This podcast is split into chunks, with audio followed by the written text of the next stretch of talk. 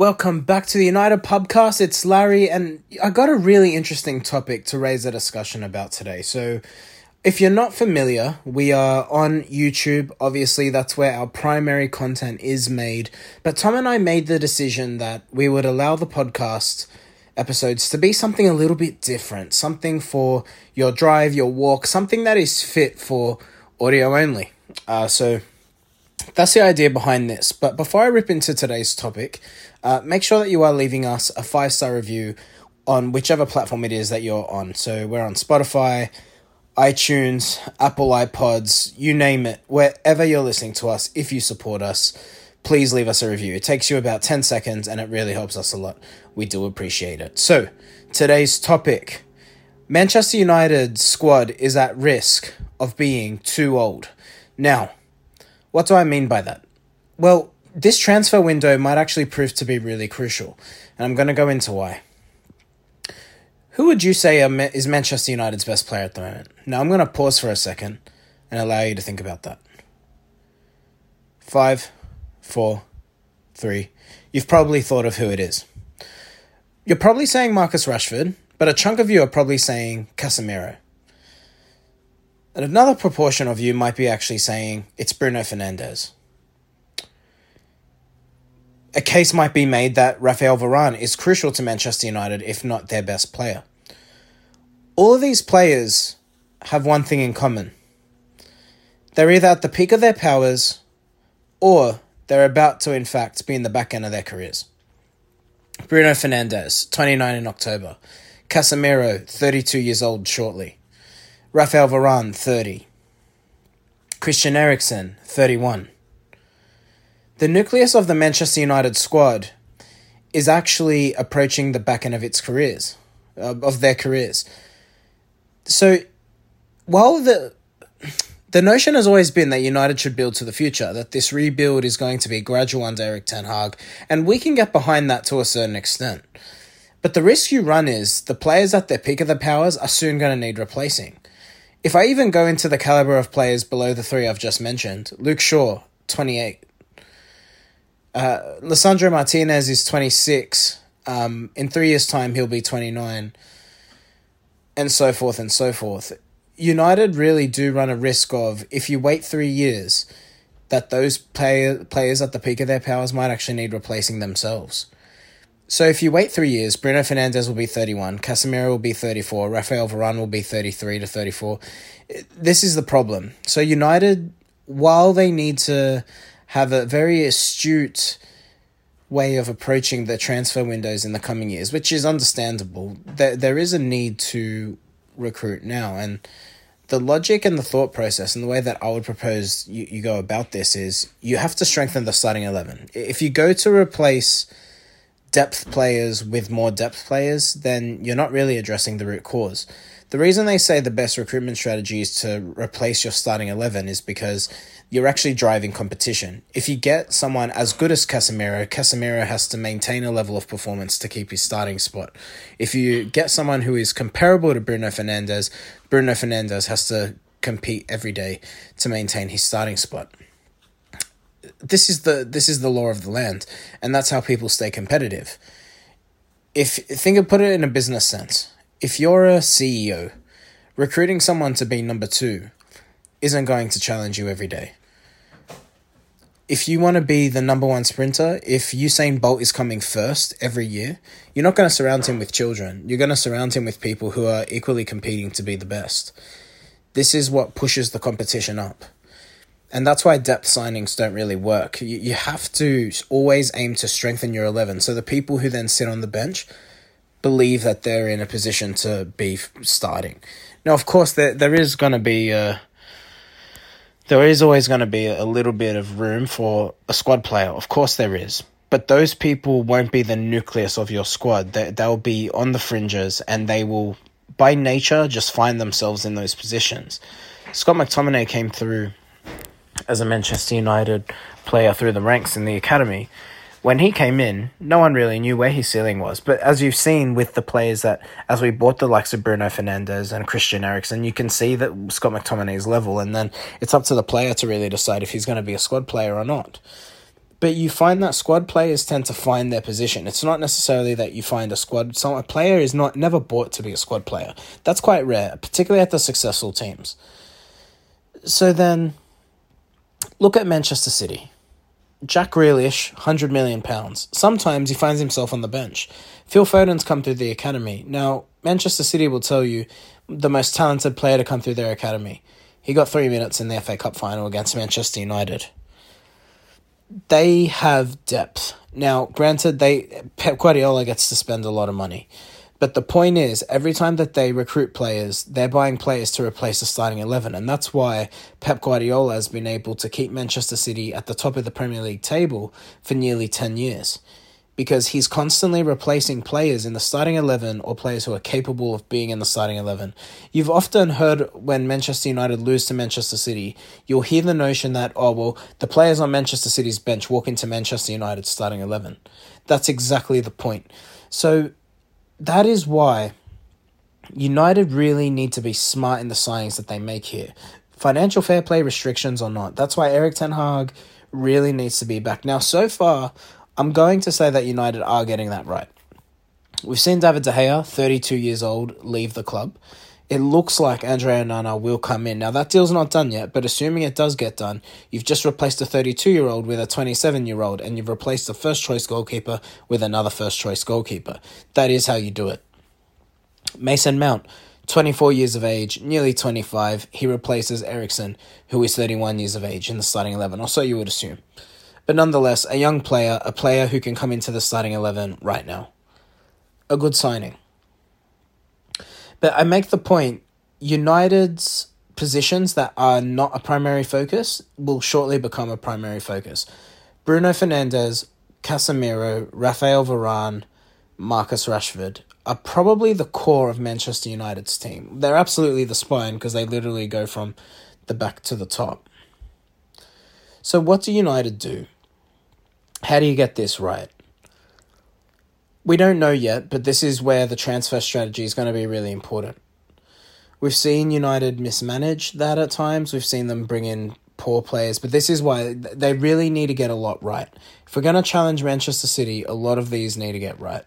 But United cannot afford or ill afford to continue to build for a team in three years. They, they need to back Ten Hag. I think this season might come too soon, but honestly, if we're serious with new owners, next season might be the one where United need to be in a position to challenge for titles. Otherwise, the likes of Bruno Casemiro will need replacing, and then you've just made your job twice as hard. Because not only do you then need to replace those players, you then need to find people to compete with them.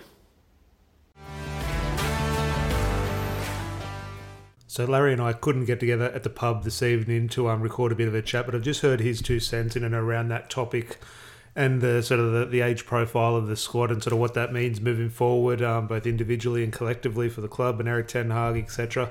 And I think it's an interesting topic, and I just I think he approached it, and not, not right or wrong, but his approach was definitely sort of from the business side and how the squad keeps evolving, and sort of how you do have to sort of monitor the situation in and around players' ages and what, what it means for the performance, what it means for their contracts, etc.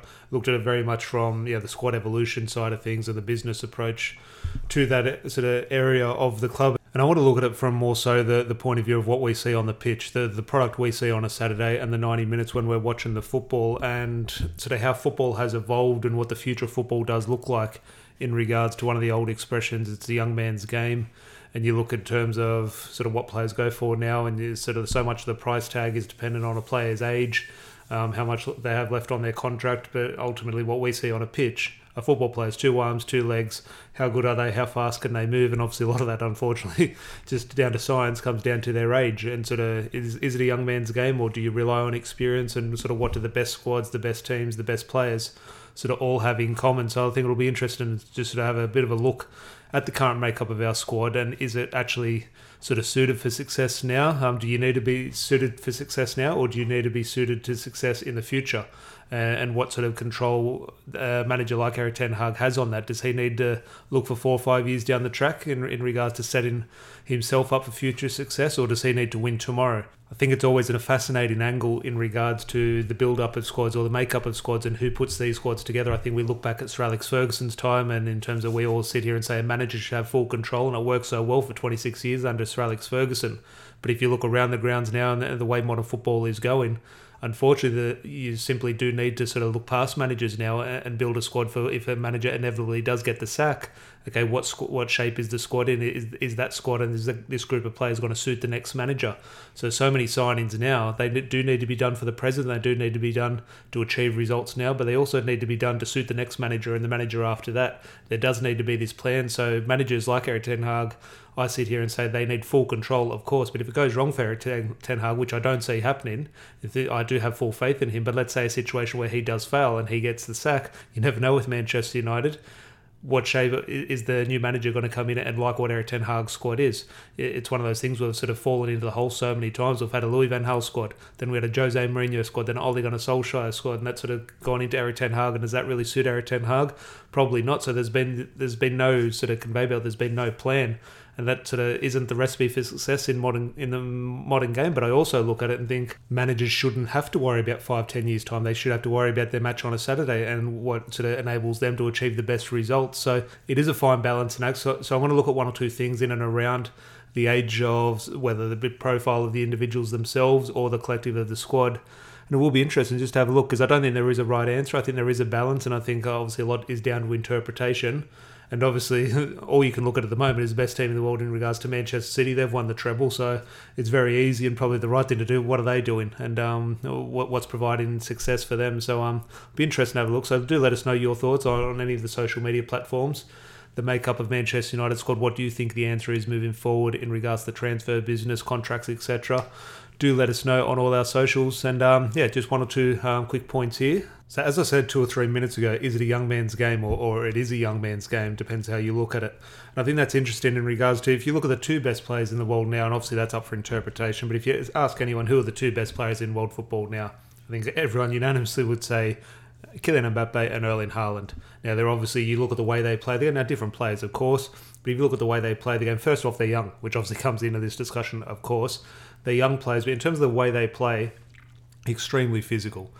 Oh, obviously, Erling Haaland's his, his natural physicality in regards to the way he can bully people, but his physicality in regards to so much so much of his game is pace and power, get him behind, and simply no one no one can sort of keep up with him. What makes him so dangerous.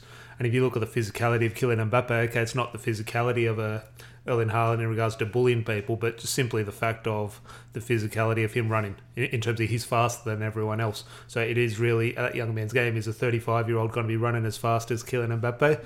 Look at Cristiano Ronaldo, is probably one of the most powerful players over the last 15, 20 years of football. He simply doesn't have that now. Kylian Mbappe does. So I think that adds weight into it's a young man's game because I look back and uh, football goes through phases, no doubt.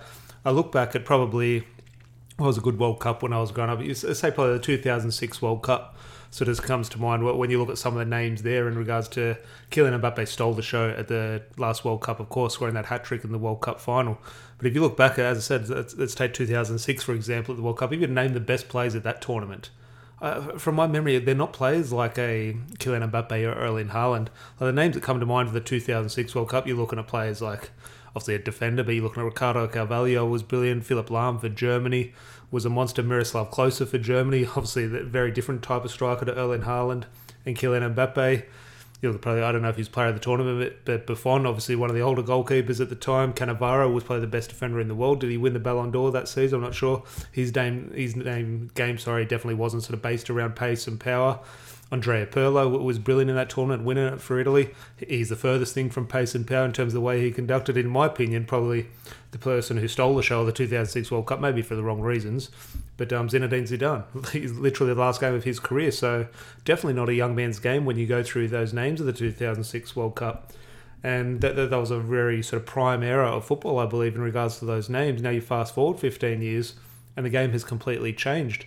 So I'll just throw the question to you, um, everyone, in regards to has the game moved on where we do need to look past players, not look past players, but in terms of really weighing up someone's value and put it down to okay, they were great players, Zidane, Pirlo, Cannavaro, Philipp Lahm, etc. 15 years ago. But if we look what the best players are today, we're looking at um, Kylian Mbappe, Erling Haaland, let's say Marcus Rashford's one of our best players at the moment. Now, not in, you look at his age, which Larry mentioned, maybe I would say getting on in age, but um, obviously he's not that spring chicken anymore. But you terms of the way he plays the game, it's a very physical way of playing. Obviously, relies a lot on pace and a lot on power, and I think that is where the most exciting, the, the most sort of impactful players are now. So I think it does add weight into um, where modern football is going. Now, is that going to change in 10 years? Possibly. Who knows? But um, the way science and, and the way sort of sports sports science is sort of leaning towards, um, that's only only going to improve. And if athletes are going to get better, um, the sport is definitely going to take advantage of that. So um, I think that's interesting when we do look at footballers now in terms of is that something you need to, as I said, if a new man, if Erik Ten Hag is to fail, a new manager, is he going to want, let's say, a Juan Mata or a Christian Eriksen, or is he going to want that pacey, powerful player? That's obviously up for interpretation of the manager. But if you're betting on it, if you're planning it for a future, you probably have to do look, to look at that younger player with that type of profile. And you look through Manchester United squad now, in terms of those young players. Who are those young players coming through? Obviously, in terms of that physicality, of pace and power. You look at Alejandro Garnacho at the moment. Now he's one player. Now obviously a very sort of bright prospect. Um, who knows where the, what the future does hold for him? But okay, there's one player. Who else is coming through in that ilk? Uh, you're probably not. There's probably not too many. Um, to be honest, and that's not to criticise any of the other young players coming through.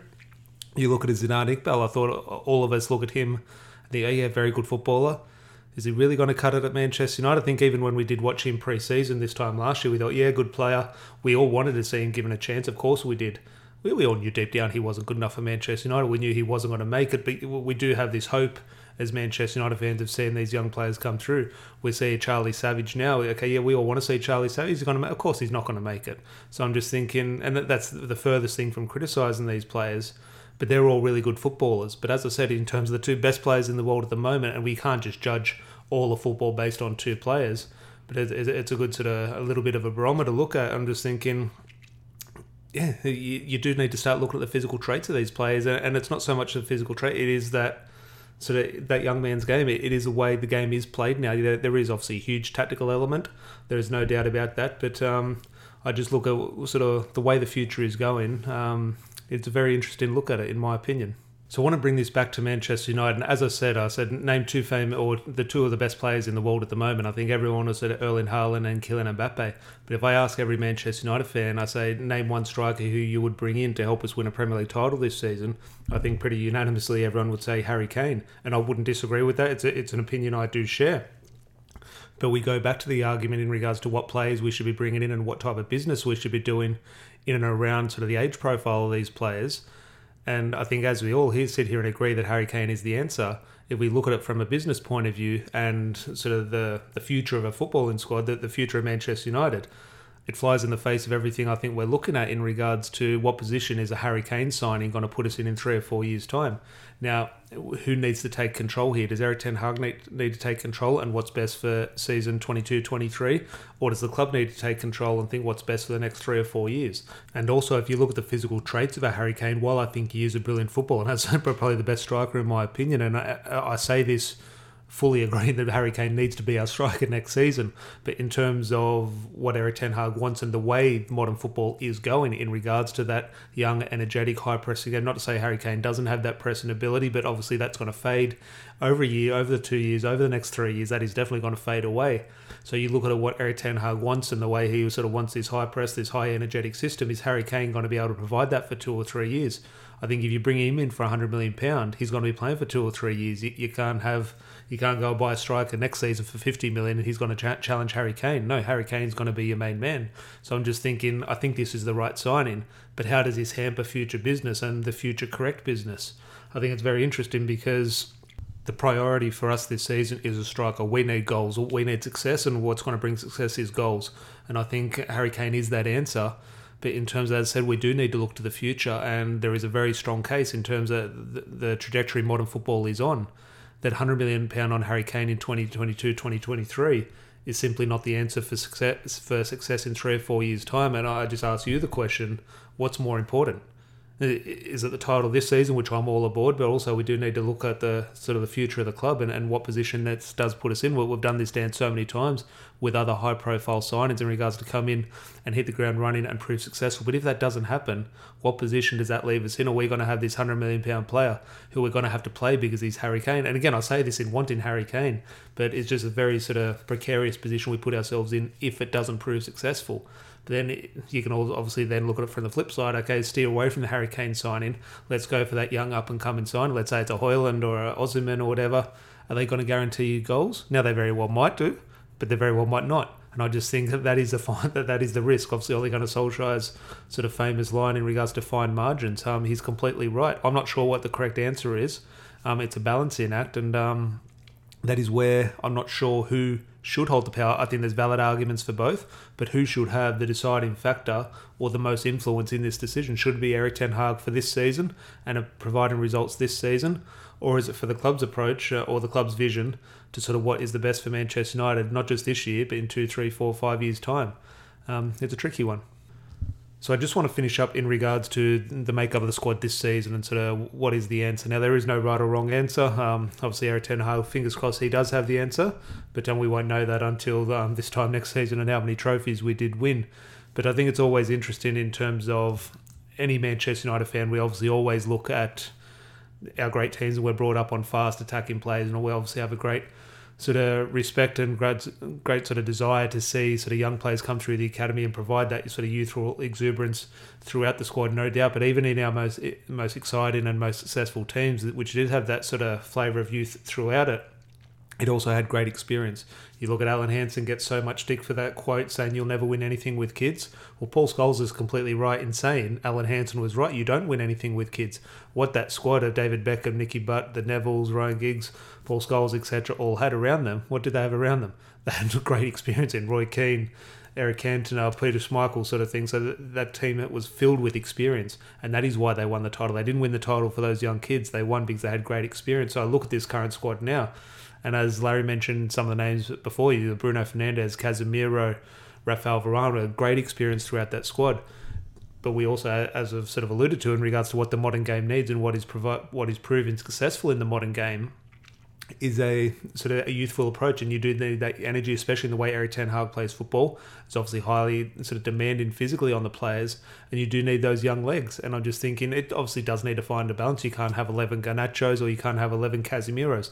There does need to be a balance, but I'm not sure where that is in regards to sort of finding the perfect mix because I also look at it and think, yes, we do need these young players coming through, not just for now in regards to what we need on the pitch in regards to legs and energy, but also in regards to the makeup as a squad, as I've alluded to from a business sense, you do need sort of that succession plan. But I also look in terms of these young players now, the weight of the shirt at Manchester United. That is where I'm hesitant to sort of fill a team with young players in regards to we could have all these players. Can they deal with the Manchester United shirt? And uh, unfortunately, not many can. And now that is why when a when a young player does come through, or any player does come through, and they succeed at Manchester United, it is so special because unfortunately, so many players do come through the door but not too many actually prove successful, and that's unfortunate. You wish everyone everyone was to, but that is why we fall so in love with our greats because it is so rare. So I just look at all these young players come through, and yes, we do need their physical traits. We do need how good a footballer they are, but mentally, are they right? And that is where you do need that experience. Now, that obviously the answer to that is definitely not having eleven sort of vastly experienced players, because obviously you're going to be far too slow getting around the pitch. So there is a fine balance, but um, I'm not sure where that is in terms of. I do look at the makeup of the squad now, and as Larry alluded to, our best players Bruno Fernandes, Casemiro, Rafael Varane, etc. Not old, not old. Well, you could argue maybe one or two are potentially sort of near in the older category, and I'm just thinking they're great to have, but should our best players be that little bit younger? I think they are very good signings in regards to Mason Mount potentially upgrading on Christian Eriksen, both um, as a footballer but also in the age profile. You look at the goalkeeping situation in regards to the modern game. Onana's probably an upgrade and definitely an upgrade age wise on David De Gea. So potentially one or two good signings there, but can they deal with the weight of a Manchester United shirt? We know David De Gea can. Christian Eriksen, uh, I, I believe, can as well. Can Onana and can Mason Mount. Fingers crossed they can, but we don't have that answer yet. So it is a balancing act, and um, again, I'm not sure what the answer is, but I think it's um, always a prevalent discussion for Manchester United fans because we are built on sort of, as the sort of saying goes, youth, courage, and success. Well, we do have a great demand and desire to have these young players in the squad. But obviously, in terms of the weight of the shirt that is Manchester United, it does weigh heavy. And I'm just thinking we do need great experience. But if we're bringing in 100 million pound experience of Harry Kane, what position does that really put us in? If if success doesn't come this season, I think it's almost a waste of money. So is it too big a risk to go and spend that? Does it need to be spent elsewhere? I'm not sure, but it's a very interesting debate. Um, as I said, Larry and I couldn't meet at the pub today, um, unfortunately, so I just put our two cents each in um, here for you to have a little bit of a listen to on your way to work or your way home from work. Hopefully, you did enjoy that. Um, as said, um, please do leave a like or review or whatever rating your podcast app does allow. No doubt, would definitely do appreciate that. And if you do want a bit of a visual on YouTube, head over to the United Pubcast on YouTube and subscribe that would be great. And um, we'll be back with you next Tuesday morning, um, Sydney time. Until then, have a good one and chat to you soon. Cheers. Oh, wonderful!